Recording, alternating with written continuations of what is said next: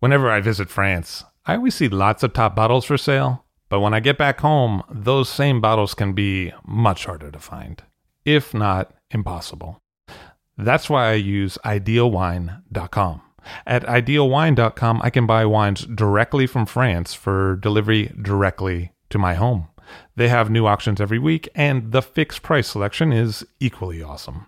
Clos Rougeard, Chateau Rayas, and Ulysse Collin, as well as many more greats from all over France, are regularly available on the website. Best of all, it is simple and hassle free to buy them. Ideal Wine handles all the customs and logistics hurdles for you and for me. Wines are ordered with a couple of clicks and then they arrive. It is simple. Check out idealwine.com for more information. That's I D E A L W I N E.com to find what you'd like to be drinking. I'm Levi Dalton, and this is I'll Drink to That, where we get behind the scenes of the wine business.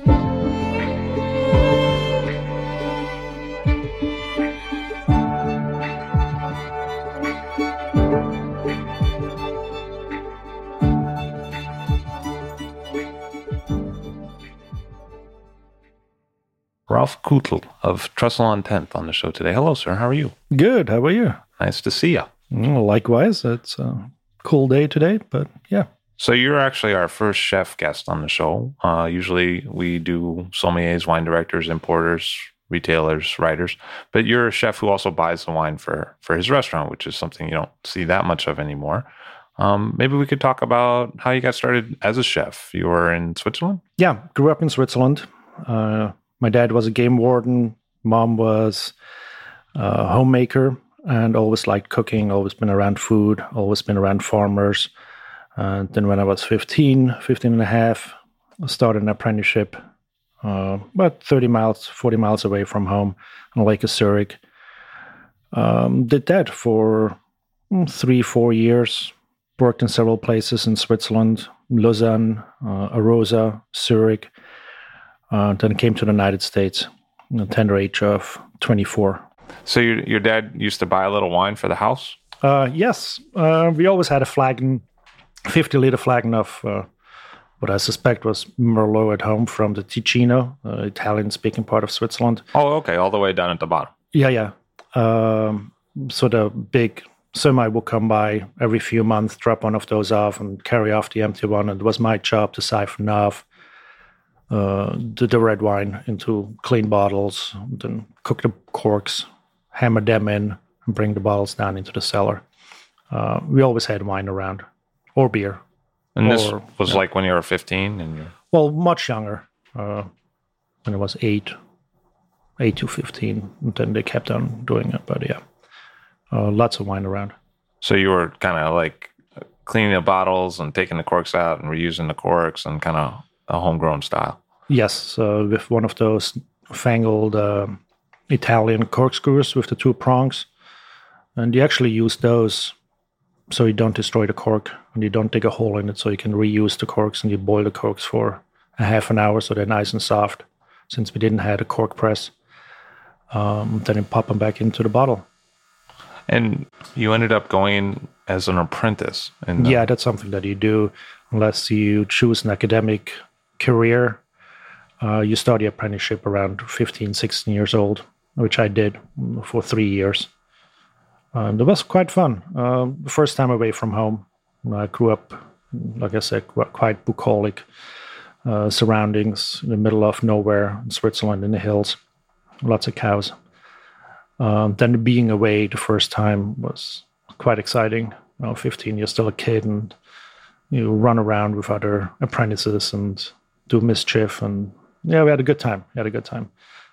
And you started butchering and that kind of That's all there. part of the whole program. You spend, or I spend, four days a week uh, at the restaurant. One day was school, and then two days off, except in a season when we only had one day off. So five months out of time, out of a year, four months out of a year, we only get you know a little bit less off. Uh, we did everything from butchering mm, small pigs, uh, deer, breaking down fishes, um, halibut, turbo, you know, you you name it, we we just got it. Uh, and then of course the cooking part, learn it all. And it was it was a Swiss style of cuisine. Yeah, it's it's Swiss Swiss cuisine, but of course the f- fundamentals are all based in French cuisine. That's that's what we learned. All the you know the sixteen thousand different sauces and different cuts of potatoes and all the stuff that nobody cares about it today anymore. Although I wish they would a little bit, uh, because it does give you a great foundation to for cooking. You know. Were you really focused on moving in a direction of cooking at that time, or was it more something that uh, was arranged? No, we really never talked about different cuisines. It was just French cuisine that was around. And then, of course, in the 80s, we had Nouvelle Cuisine, Marco Pierre White. You know, we all worshipped him. His, you know, he was God. And really thought, wow, you know, cool guy, rock star, you know, what is he doing? And today, of course, you look at that stuff and it's all very dated. Um, but that's what we try to do. And Were you really focused as a young man at that time on cooking, or more? I mean, what did someone take you under their wing, or was it more the situation you found yourself in? Well, I found myself in a situation. Uh, I always liked to cook or be around food when I grew up before you know I went started my apprenticeship. But the attitude was a little different at that time. For example, my entire family said, you know, you're never gonna get hungry if you're a cook. So that was, even my grandfather, great grandfather, they all said, we are never going to get hungry if you're a cook. That was foremost on their mind. Uh, that's what they were concerned. And because of poverty and people starve sometimes. In, oh, yeah. And in reality. Yeah. Uh, having a job was much more important than uh, being in love with your job. And uh, today, everybody talks about the passion. Um, that was not part of the conversation that was not part of the vocabulary passion and loving what you do and and all that of course looking back now and i just mentioned marco pierre white we weren't aware of that he was only able to do that groundbreaking re-engineering of uh, old french cuisine without that passion but it was never explained to us uh, passion came then later on when I worked under uh, Michael Romano at Union Square Cafe. That was the first time where I felt like, wow, this this guy loves what he's doing, and how can I soak that up, and how can I be part of that? Because it is cool to love what you do. It's not just ends to a means to an end. And in the meantime, you you were working in other parts of Switzerland for a bit. Yeah, I worked up in Arosa in the mountains. Worked in Lausanne, French-speaking part, uh, for one and a half years. Uh, but a, a, year before that, my dad passed away, so I missed home and I missed my friends and uh, want to be back home again. So I worked in Zurich at Agnes Amberg, which was a one-star Michelin uh, restaurant, very successful. And that was the first time where I then got in contact with serious wine people. Sadly, I didn't take up on the opportunity to pursue that.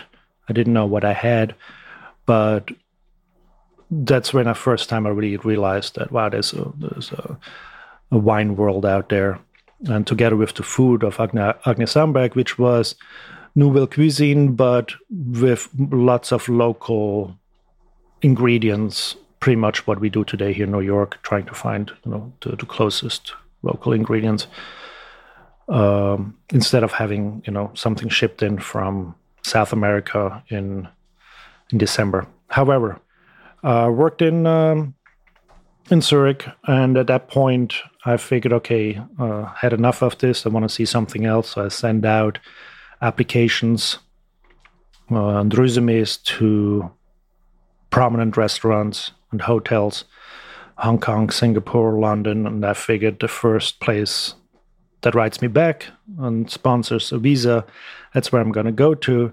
And sure enough, uh, it ended up being uh, a Swiss restaurant up in New Milford, Connecticut. You know, but um, the the owner of that restaurant sponsored me, got me a J1 visa, and off I went. So it was your first time in America. Yeah. And what was that like? Did you like it, it right away, or yeah, it you... was awesome. Um, we had you know, two days off, well, two and a half days off. off. I had my own car, Chevrolet Caprice diesel. It was awesome. It was the end of the big car era. Era. I'm pretty happy I experienced that. So I went up to Provincetown. I went up to uh, Vermont. Went down in vaca- during vacation time to Florida, Texas, Colorado, and I'm back in three weeks with my then girlfriend. It was fun. I had a good time. I did that for a year because the visa ran out. I went back to Switzerland and then pretty quickly decided that I wanted to come back because it was such a great experience. I love this country, and ended up in New York uh, at Union Square Cafe. And and how was that working at that time? I mean, who was there with you besides Michael? Was there other people working on the line that later became uh, one of the sous chefs, Jamie Leeds. She's now down in DC, very successful, has two, three restaurants. Um, it was Claudia Fleming. She Oh, sure. was in the pastry apartment. She still pursued dancing uh, at that time and was an assistant in the pastry department. Um, of course, we all know her and she moved on. Uh, one of the best pastry chefs the city has seen at that level. And that's all I can think of. And what yeah, was it was a long time ago. sure and what Uh, was, many of those people are actually are still at Union Square Cafe and are still part with, with uh, Danny Meyer. Of course, Paul Bolles-Beaven, who just retired. Uh, he was a server then, and various other front of the house people who are still within the group. and what was it like at that time? I mean, had Gramercy opened at that point? No, Gramercy wasn't open yet. I think Gramercy was not even a dream then. Um, Union Square Cafe was three years old at that point, and we just gotten three stars. So uh, this would have been about 88 Yeah, yeah, I think so. and Danny was on the floor every day. Danny was always around, yeah, sure. And what did it feel like in terms of the interaction between front of the house and back of the house at that time? It wasn't the classic interaction which was them and us. Uh, back when I was in Switzerland, it was them and us, and we played constant rude tricks on the waiters, and it was a hierarchy. The waiters were just, you know, weren't regarded very highly. Uh, but at Union Square Cafe, it we were a team, a front of the house team, back of the house team. We we hung out together. We had a good time. Uh, of course, that was all initiated by Danny and Michael Romano. That that we are a team, and we as a team we take care of the customers, and not as them and us, and we are better. And you don't know what you what you're doing, and get the hell out of here. And what was the menu like? Were there more Italian influences than you had been working with before? Um, oh, most definitely. Uh, Michael Romano traveled quite a bit, if I remember right, back to Italy, Sardinia. He came back with pasta, malloreddus. They're called uh, like little maggot looking, like cito, city little thingies. Um, it was very much Italian, yeah. But in the New York style, like everything else, is, you know, all tailored towards the New York clientele and their, their likes and dislikes. And how did you how did you see that at the time? I mean, how did that uh, fit with your own style? Well, I didn't had a style at that point, and it was was was awesome to see that you can develop your own style, like M- Michael did, and he worked uh, in Zurich as well. He worked at a restaurant called Chez Max, uh, which was a competitor of the restaurant I worked at, Agnes Amberg. Um, so he knew exactly where I came from, and it was good. Uh, the first thing he had me do when I did my trail, he gave me uh, a bag of potatoes and he said, "Okay, turn those." So make them into beautiful turned potatoes, and I, you know, banged it out in 15, 20 minutes. This thing was done. Uh, he said, "Yeah, that doesn't surprise me because he knew exactly where I came from, and that's what he had to do. I mean, every single vegetable was turned, and from the zucchini, carrots, you know, everything was turned. So pretty boring. Um, but yeah, he hired me. And what was he like to work for? Oh, he was awesome. He was a really good guy. He still is a good guy. He never swore. And you know, I came from pretty brutal kitchens where clogs would fly through through the kitchen, and uh, the forks were stuck in your butt just to move faster, and you were verbally abused. Although we did had a good time, but just amongst us. Uh, the chefs were all alcoholics back there, and working on the Michael was, was, it was different because he was a serious chef. He had his own style. He never swore in the kitchen. Of course, he got upset when something didn't work, but uh, there was no verbal abuse. It was all you know, concentrating on the food and uh, pleasing the customer. That was the prime thing to do, and and he pro- he probably knew, or he knows that if you upset the kitchen staff, then nothing comes out of him. You know, at Chez Max, where he worked there, the chef there was was a screamer, was a yeller, and obviously he didn't want to continue that and made a conscious effort to change that and in his own kitchen treat everybody with respect and and yeah. And 88 so you got the three stars there and what was the feeling like in the room and amongst the oh, crew oh, like, at that time? Oh like today and it was very joyous and we were happy and you know if i remember right we went out for a beer and of course i didn't know the meaning then because it was my first new york city job i said wow okay new york times three stars that's awesome but you know, once you open up your own restaurant then pretty pretty quickly it sinks in what the meaning of uh, of a star or two or three is, and, and all the money that you invested and all that. So, and also it was fairly in in a in a unbuilt up neighborhood at that time. I mean, Union Square wasn't known for restaurants so much at that time. Yeah, that's what I wasn't aware of that. You know, I had a hard time finding Union Square. You, you did when oh, you yeah. first came. Oh yeah, absolutely. I lived out in Astoria. Um, I don't quite recall how that all came together, but uh, yeah, you know, it was a babe in the woods. So, did you have any like weird encounters, like going to work one day and stepping no, over no, dudes no. or anything? No. if if so, it's not sticking in my memory. Body outlines in the street? No. Yeah, no. uh, so then you you uh, moved to a different restaurant group. Uh, after New York, uh, well, after Union Square Cafe, I uh, was married at the time. Uh, we figured we want to move, and we moved to Seattle. So I worked for Westin Hotel. That lasted about a year. I missed the East Coast, and I also wanted to be closer to Switzerland because you know, flying six hours and flying another nine hours. Um, but on the way back from Seattle to New York, we stopped over in uh, Breckenridge, Colorado. Spent there one and a half years being a ski bum and trying to figure out what I wanted to do. Came back to New York and worked for Stephen Thalia Loffredo at Zoe for four years as a sous chef under Stephen Levine. And that was quite a culture shock, you know, uh, because that was the free rolling 90s and we i mean stephen levine he pretty much put anything on a plate uh, that was sexy crazy cool at that time wontons uh, sesame seeds with gnocchi and knishes and house cured salmon and uh, was was really wild. Uh, yeah. And they were doing a lot of seasonal ingredients too. Uh, yeah we did.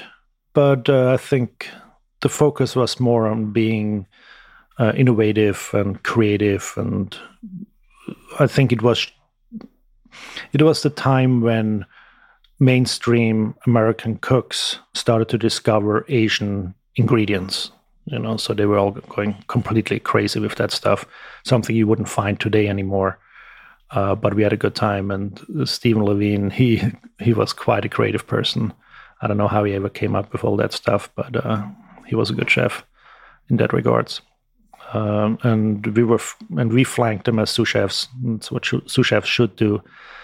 Um, protect the chef. You know, you you figure out what the chef is good at, and he was very good in the creative part. And us sous chefs took care of the kitchen uh, with the ordering, scheduling, uh, and all that stuff. So and this was that, that was a great team. Soho in the was 90s. in Soho in Soho in the nineties. Uh, tumbleweeds rolling down the streets on Sunday afternoon. It wasn't what is today. Uh, well, what is, but uh, but we also at the same time would do incredible numbers. Uh, 250 on a Saturday night, crazy brunches, just through the roof, very successful. Uh, so I did that for four years. And then fun. opened. Sheena. Cena, uh, well, once again, uh, traveled again. My wife and I uh, took a half a year off and went up to Alaska with our Bronco. Actually, before that, I uh, was a chef in two restaurants that went belly up, which was the best experience I ever had on someone else's time. I don't wish this on wishes on anybody, but uh, to go through the experience of having to worry about where to buy the produce and how to make payroll and explain it to your cooks and having dishwashers just walk off the line uh, because you didn't pay him, you couldn't pay him. That was an awesome experience because it laid the foundation for everything that I did then afterwards. Um, treating your employees right and pay them and try to make as much money as you can and try to make everybody else aware of that how important making money actually is not just because you have to pay rent but also everybody else is involved here uh, that was good uh, the restaurant was called stingray 79th and uh, amsterdam um, so that lasted a year or so and then my wife and i we said okay we had enough and we traveled up to alaska with our bronco and uh, and back down to new orleans and uh, back up to New York. And I started working again for Stephen Othalia Loffredo when they opened up Cena with Norman Laprise as the chef. Uh, he's very successful up in Montreal still, a restaurant called Toqué.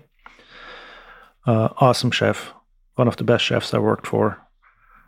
Uh, creative, very, very in tune with produce. That was the first time I actually came in in contact with a chef or worked for a chef who was so produce driven driven and the produce up in in Montreal is just absolutely awesome. It's we have miles to go before we beat them. Uh, we had I worked up there for for a month or six weeks or so before we opened up Cena, and we had different mushroom guys come by. We would go out to the farm and uh, look at uh, vegetables. They would come by uh, with all their goods, uh, venison farms or elk farms, uh, mushroom farms. So he showed me all that stuff, but it's really awesome, awesome, awesome. And the seasons are, one would think that it's pretty cold up there, which I suspect it is, but the growing seasons, they really try to make the most out of it. So you come and do Cena. And Okay. what was that experience like? Uh, it was an extremely stressful experience. Uh, Norman Laprise will come down from Montreal every three weeks. Prior to that, I would get uh, recipes and ingredients list and would have to have everything ready. Uh, he will come down right from the airport, right into the kitchen. We would start prepping. I try to get as much done as, uh, as possible while running. I was the chef de cuisine while running uh, the operation. So he would come down, uh, would prep out everything. Then on day one, we would prep. Day two, we would start doing tastings for the owners. Day three, tweaking. Day four, implementing. Day five, explaining it to the staff. Day six, little bit more fine tuning. And day seven, he would be off again. And we did that 12 times, you know, every four weeks. Uh, it was really hard. Uh, like I said, while at the same time taking care of the front part, which was the cafe and the dining room and all the expectations. We got three stars. I don't recall who the reviewer was, but we got three stars from the New York Times right out of the box. It was pretty good.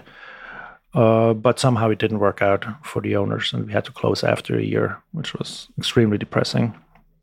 Uh, you know, at that point, I cooked for uh, 25 years already, and uh, it was pretty depressing. We were all down, and when they sat me down and said, "Okay, you know, we cannot continue. We spend too much money." Or too many people asking for money, and they might pick up the ice machine tomorrow. I said, "Oh God, you know, I'm gonna go through that again." But they pulled the plug and sold the place, and at that point, I figured, okay, what else can I do besides cooking and going through that again? I knocked on the doors down at the Chelsea Vault in Chelsea Market. Um, started first as a part-time salesperson. Um, if you know me, nobody wants to buy anything from me. Uh, they just don't trust me like I sell them some, lemon or something. Um, but then um, somehow I talked them into making me the wine buyer. I don't know if that was the smartest move they ever did, but uh, that was the start of my wine buying career. And simultaneously, or shortly after that, I started to make the correlation between food and wine and how it actually all fit together, uh, like sake and Japanese food, uh, Western food, French food, and wine. It just like sort of clicked. Uh, after having been a buyer for two years, I talked to my wife and started to roll in, uh, rope in investors and start looking for space. And ultimately, we find found Trestle on 10th uh, which at that point, that time, was still Chelsea Commons, a run-down neighborhood bar, pretty skanky place. Uh, I thought I could just fix it up, so make like a little, you know, gastro pub out of it, a term that was still used then. Uh, but that didn't work out because everything we touched just fell apart. So so originally, the idea was that you and Juliette Pope, who is the wine director at Gramercy, and also your wife, were going to open the restaurant together, uh, mm, Trestle. And yeah, how did that all really work out in reality? uh, it didn't work out that well. Uh, you know, while writing the business plan and uh, securing investment and all that, uh, I was in high hopes and didn't see it that she had not much of interest in joining me. Uh, which in hindsight of course is a smart thing that's women are very smart in that sort of department they sense when things don't go the way it's supposed to go or the way you wish it should go um, then she broke my heart and she pulled out and said no i want to stay at gramercy tavern where her true love is and uh, but she would support me whichever way uh, is, was necessary like i said she broke my heart but uh, uh for a good good thing and i'm glad that she did uh, because I don't think we could work together. Um, too strong of characters and too much of opinions how things should be going. Uh, although I think we will be an awesome power team, and I do offer her once in a while, hey, if you ever want to open up your own restaurant, I run it for you. You're the boss, and I just do what you say. But she hasn't signed up yet. Uh, so I was on my own for all the support, of course, and uh, it took us a long time to renovate Trestle 10th, or what then became Trestle 10th. It's pretty much a lemon. Uh, we had to excavate downstairs, go two feet down into the ground. We found groundwater. That was a living hell. Um, the ceiling in the dining room, when once we pulled that thing down, we found rotten, broken, split beams. Uh, part of the front was all rotten out and one of the apartments was about to fall on our heads. Uh, it was really a lot of work, but thanks to the investors uh, who were committed and showed their commitment by supporting us. Uh, they just shoveled more money into it, and we ended up with a fantastic, beautiful restaurant. Had a great architect, Joseph Prini, who is more of a, a residential architect, and it shows. But great, great guy, and uh, pretty much worked pro bono because he was there day and night uh, helping me to renovate that place. And it seems like now that it's open, the neighborhood also supports it quite quite oh, strongly. Quite a bit, yeah. The neighborhood and also people from far away. Um, we started off as a neighborhood restaurant, and I think we grew somewhat out of that. We are always welcome. We always welcome, of course, neighborhood people. That's where we are, and but at the same time, we grew and we are much more successful than we ever were. Uh, the the High Line helps, of course, and the galleries in, in conjunction, combining the two, uh, we are busy. And you were did you open before the High Line really got going? The High Line was perhaps a dream. Uh, at that point, we didn't know about it. We knew it was there, and we followed the story that uh, Giuliani, then was it Giuliani or Bloomberg? Bloomberg I think Bloomberg. Bloomberg, yeah. yeah. I was associated with David Bowie, like because I think he did a lot of community rallying. Um, yeah, we just didn't read in a paper that they secured the funds and they bought it from uh, from the government for a buck. They still didn't know what to do with it and almost tore it down. And then uh, they secured funds to uh, renovate the High Line and started. We still at that point didn't know what it's going to be, but uh, it was a good thing and it's a great thing for the neighborhood and 10th Avenue, and uh, it's awesome. And so people come from other neighborhoods to go on the High Line, which is an uh, elevated park, basically on old railroad elevated tracks. Um, not just other neighborhoods, also other countries. I mean, we have lots of foreign tourists here who come because of the galleries. We have over 250 galleries in a neighborhood. Uh, some of some of them world best, Gagosian, for example, and the High Line, which uh, between the two of them brings lots of people into the neighborhood. Uh, when we re- renovated Trestle seven years ago, Sunday afternoons, Saturday evening, when nobody was on the street, it was not not a place you were able to well, wished to walk around. Um, that all changed. I mean, it's now pretty buzzy. You can get pretty lonely though on a snowy or cold, rainy night. It's still 10th Avenue, uh, but overall, it's quite busier. Well, every time I go in, there's always some gallery people hanging out Yeah. at the bar. I mean, you know, you can always tell the art gallery guys like an, a mile away because they have nice scarves, even in weather where they don't need scarves. You know what I mean? So- Yeah, they're uh, they're quite supportive of on 10th, and of course, also the other restaurants, Red Cat, Bottino. Um, they're quite supportive, and we love them, of course. it's kind of like a restaurant row that that street. Yeah, there's still lots of empty space in between. There's a gasoline station right across, and you know, the further up in 10th Avenue you go towards Hell's Kitchen, it becomes a little desolate, but that's also changing fairly quickly with new high rises, new buildings, and uh, more people, more baby strollers. So speaking about the neighborhood, what was the uh, aftermath of Hurricane Sandy like? Um, it's not really talked about that much. The, after Sandy, there there were people with much bigger problems than than we had, losing their homes to fire or floods or just devastation. Um, so our problems were pretty small in comparison. I think that the, the galleries didn't want to up the story because there were so many people suffering, but it was pretty devastating. The many galleries, the ground level galleries, of course, uh, with basements full of art books and archives and paperwork and all that stuff was all lost because those basements just filled up like bathtubs. And lots of art was lost. Some of them was able, some of them were able to renovate their art. Um, but it, it did a number.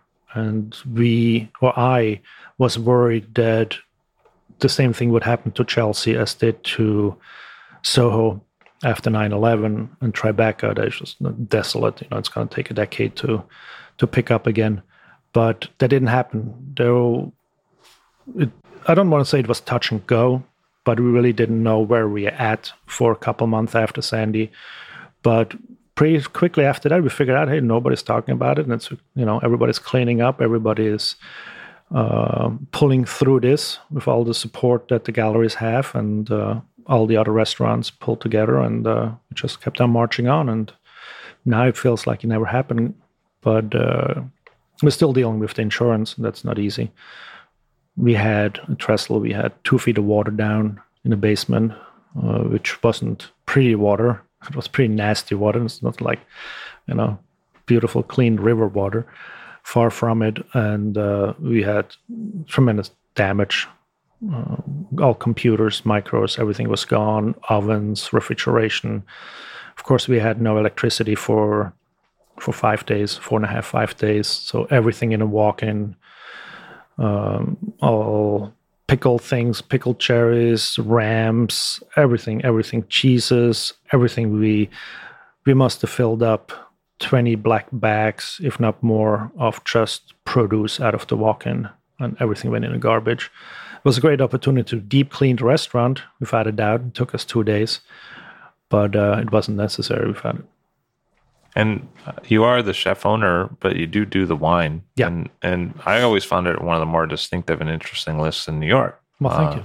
Certainly in Manhattan. And uh, what is your approach to a small uh, list that you have nonetheless made exciting? That's, that's a good question. Well, first of all, we right when Trestle on 10th opened up, or before Trestle on 10th opened up, I had to focus find a focus for the wine list, and I decided to make it all cool climate uh, wines around Switzerland, uh, so Germany, Austria, Italy, France, and then the, the regions Alto Adige and, and all that, uh, and of course Swiss wines, although they're pretty expensive, and uh, well, that's another story for another day, uh, and and also American wines from cooler climates, and uh, so that in itself already limit quite a bit of what I was able to buy and taste.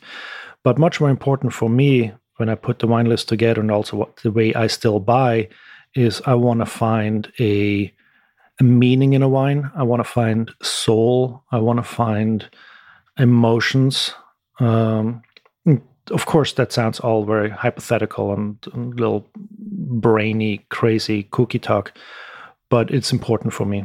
Uh, I cannot deal or don't want to deal with a wine that doesn't have a soul, that doesn't have a story to tell. And usually I get the stories by meeting the uh, the winemaker or whoever makes the wine or the owner or whatever. So if I see dirt underneath beneath their fingernails or calloused honest hands, then I know this is going to be an awesome wine. I might not like it stylistically, or perhaps it's a faulty wine or what I perceive as faulty wine. Uh, but at least I know that the hands who made that wine had good intentions and tried to do something honest. Um, that's the criteria that I like to buy wine with. Did you find that that approach actually helped with just time management? Because you're like, you know what, I I don't even need to try these wines because that's just not what I'm into. So oh, absolutely. I'm going to focus in on on these that I'm going to spend my the time that I have because you are also the chef. Right. That you have a lot of things to do. Right. So it feels like you structured a list that you could also handle like in terms of time. Yes, yes. Once in a while I dream about a wine list that's twice as big. But then besides storage it's like, you know, can I spend more time on a list and um, the answer is yes, if you take me out of the kitchen or the operation, then I can spend more time on the wine list. And I think I find a good balance between the three running the restaurant, being the owner, uh, taking care of my staff and the customers, of course, and the kitchen and many changes. Although I wish I could do more of those, but time seems to be running away or priorities. Uh, and dealing with the the wine list. So I have my I have a full plate, but I have an awesome staff who's really supportive from the dishwashers to to the cooks to the front of the house to the waiters management. They all support me and Trestle 10th to make uh, make it a successful restaurant best way they can. So when you evaluate a wine do you feel like that personal connection that you make with the grower or winemaker uh, can be tasted in a finished product? Well it sounds a little goofy if i would say yes but i th- i think that something comes through in the wine if the wine is made with with soul. So I believe that the up and downs of a of a winemaker you you can taste in a wine. And like I said, it sounds all a little goofy, but uh, if a winemaker really has a splendid year and he's really happy with the grapes and he's happy with his life and he's happy with with the the, the rainfall and the sunshine and everything that comes through in the wine. Uh, equally, if the winemaker goes through a dark patch of his wine of his life, then I think that you taste that as well. It doesn't mean it's a bad thing, but that's where I think you you you you get character out of the wine, and it's not just manufactured, you know, sixty thousand gallon stainless steel container made wine, but whenever you create something, you you pass it on. If it's now with food, you give a little bit of yourself.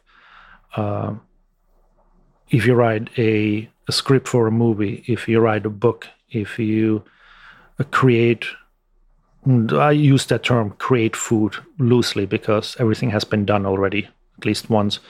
But if you come up with new food, new combinations, if you make wine, you give a little bit of yourself. You you shed a part of your soul. Um, that can be very rewarding. That can also be extremely hurtful because you give. Okay, if nothing comes back, it's it's hurtful. If you're getting trashed, it's hurtful. Uh, same thing for a winemaker. They they give something. And are there wines that were a little bit lesser known uh, when you were putting them on the list and starting to work with them that have gotten a little bit uh, more traction, at least in, in your restaurant? Yes, that um, without a doubt, there are wines that are being sold now and you find on lists that weren't around or weren't thought after. You know, look at Jura wines. You know, they were always great. Uh, was already a great producer 15 years ago. Um, or Ganevat, you know, the, they used to come in and uh, the wines used to come in two phases of Ganevat, and now you have eight different Ganevats come in or eight different faces and uh, unobtainable. You cannot buy them anymore unless you're a rich restaurant or have rich clientele. Uh, so yeah, a few years ago, nobody talked about those, and uh, today they are successful and they're hip wines. Do you think your time as a buyer at the wine shop gave you a point of view for developing your own list? Without a doubt. Uh, if I never have to sell another bottle of Veuve Clicquot, I'm going to be happy. Uh, of course, there's a market for that, and the people love it, but uh, I'm not enamored by it. Uh, and it gave me a, a foundation uh, to figure out what I like and what I don't like, and what I would like to support, which is a very important point. Uh, and other wines that don't need my support, they don't need my help. and having just said that, I think that's another aspect of my wine list. I think there are wines that need to be drunk, need to be heard, and the story that needs to be told uh, through through wines uh, that we'd like to to to support. And have you found that placing uh, a certain format of list has helped get that message across? Sometimes I feel like you've used little symbols and things to indicate to your customers what they might. Yeah, we have. Um, now, first of all, we, we have a star system for uh, sweeter wines or perceived sweetness, so ma- mainly Rieslings and some sweeter uh, Jura wines, where it's one to three, one being fairly dry and three being cloyingly sweet, which we don't have. And then we have another symbol, which are which is uh, uh, skull and crossbones, and that's more a warning and also help for the waiters, but a warning for for the customers that a if you have to ask what it means, there's a little description which means uh, all traditional wines, and we can debate what all that means. But uh, if you're a customer and sort of have to ask what it means, then then with our help we can guide you through the wine and we can, explain you what it means. But there's a good chance you're not going to like the wine right off the bat because they might be a little oxidized they might be a little orange they might be uh, just a little funky uh, it might be a sans soufre wine. Uh, so yeah you know tread with caution here uh, but we're more than happy to to help you along have you found that that skull and crossbones has actually increased interest in a certain consumer? Like people are like, "Whoa, they say other people can't handle it. Give me some." Uh, I don't think so. I yeah. think it scares people off, which that doesn't sound like a selling technique here, but if it scares people off, then at least they're not going to have a bad experience with their wine. Uh, for example, Sauvignon Blanc are right above Semillon uh, above uh, Savagnin. Okay. And we had in the past, before we put the skull and crossbone on, that people would choose a Savagnin because it's right next to Sauvignon Blanc. And then, of course, they would be very much disappointed. Today, the wine has a skull and crossbone. And, uh, and, they're sort of like a little warned. They don't send it back. They don't send it back, and they don't think that we serve bad wine, uh, and we don't know what we're doing which you know is debatable, of course, but uh, at least you've been warned that this is a little bit out of the extraordinary. And you carry those wines because you feel that one, you like them, and two, they go well with your food. Oh, absolutely, yeah. That's uh, uh, another philosophy is or a point to look at is if, if you com- compare the, the the food of a region with the wine of the same region, they always go together. Okay, it just works out. You can't go wrong. So in Jura, there's a reason why they have these wines, the high acid, uh, zippy, vervy, electricity wine, uh, because the food is a little heavier, uh, gets pretty cold in the winter. Uh, so there's a reason for that. And uh, uh, you find that throughout the regions. Yeah. And how has the style of what you're making in terms of food clarified over the years that you've run the restaurant? Has it changed a little bit, or have your has your perspective? Well, changed? it always has to evolve. In every restaurant, every cuisine needs to evolve uh, with customer demands. So, like I said, we have lots of gallery goers. We have lots of what we call luncheon ladies. Uh, they probably will not deal very well with uh, a blood sausage at, at lunch. Okay, so it's just not gonna fly. Um, but perhaps we can do it in, in January in the deep of winter, what we call Metzgete. We announce that and we sell it. It's fantastic. So we always have to evolve with the customers and we have to evolve ourselves and, and grow. Because you have done dinners around a certain kind of food. Like you've sent out emails in advance and said, "Hey, we're going to do a special kind of traditional food menu." for right, special, dish." specialty, uh, especially uh, the Metzgete, which we do every January, second week. In the dead of winter, we try to utilize pigs and uh, do the most of it, which is a very traditional thing in Switzerland. So we serve. Um, it's almost like a choucroute garni, but very Swiss with blood sausage, liver sausage, uh, bratwurst, sauerkraut, mashed potato, uh, roasted pig ears, pork belly, and it all comes on one giant platter. Uh, something that you only can do once a year, and you should, you know, you don't want to have it every night for dinner. It would be big as a house. But you were But that's something that people used to eat. something with necks too, right? Uh, we For- have duck necks on, duck yeah, necks, yeah. which is uh, they're confit and then breaded and fried in a pan and served with a rosemary aioli. And not too long ago, you opened up another restaurant nearby called Rocket Pig. It's a, it's a sandwich takeout shop. It's uh, very successful. Got lots of positive reviews and uh, opinions, and that's a pro- uh, that's a great project. And uh, might be a project that we gonna pursue and see what we can do with it because uh, I think we we have something there. How did that get started? Uh, by pure chance, right across the garden of Trestle on 10th, there was a, a dilapidated old building, an old horse stable or cow stable or something like that. And the landlord decided to tear it down and rebuild it and offered us the space. We didn't know what to do with the space. We just knew we want to have it. Uh, and it's too small for a bar, too small for a private dining room. We don't need more seats. The kitchen is already too small for what we have almost. Uh, so I figured, well, let's make it a takeout shop, and then sort of like distilled from there uh, one sandwich, which became then the Rocket Pig sandwich. And h- how did you decide on pig?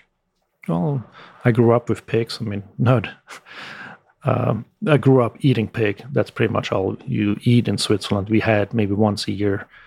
My family was able to afford beef roast uh, or veal. Uh, very seldom. It's just you know we didn't we weren't able to to afford that. Uh, my dad was a game warden, so we had lots of game. But besides that, it was all pig. Uh, so I grew up with uh, slaughtering pigs. We had a pig every year that was broken down. Uh, The pig would come like Saturday morning. It would come to a quick end, would bolt through the brain, and uh, then scalded. So to scratch off the bristles.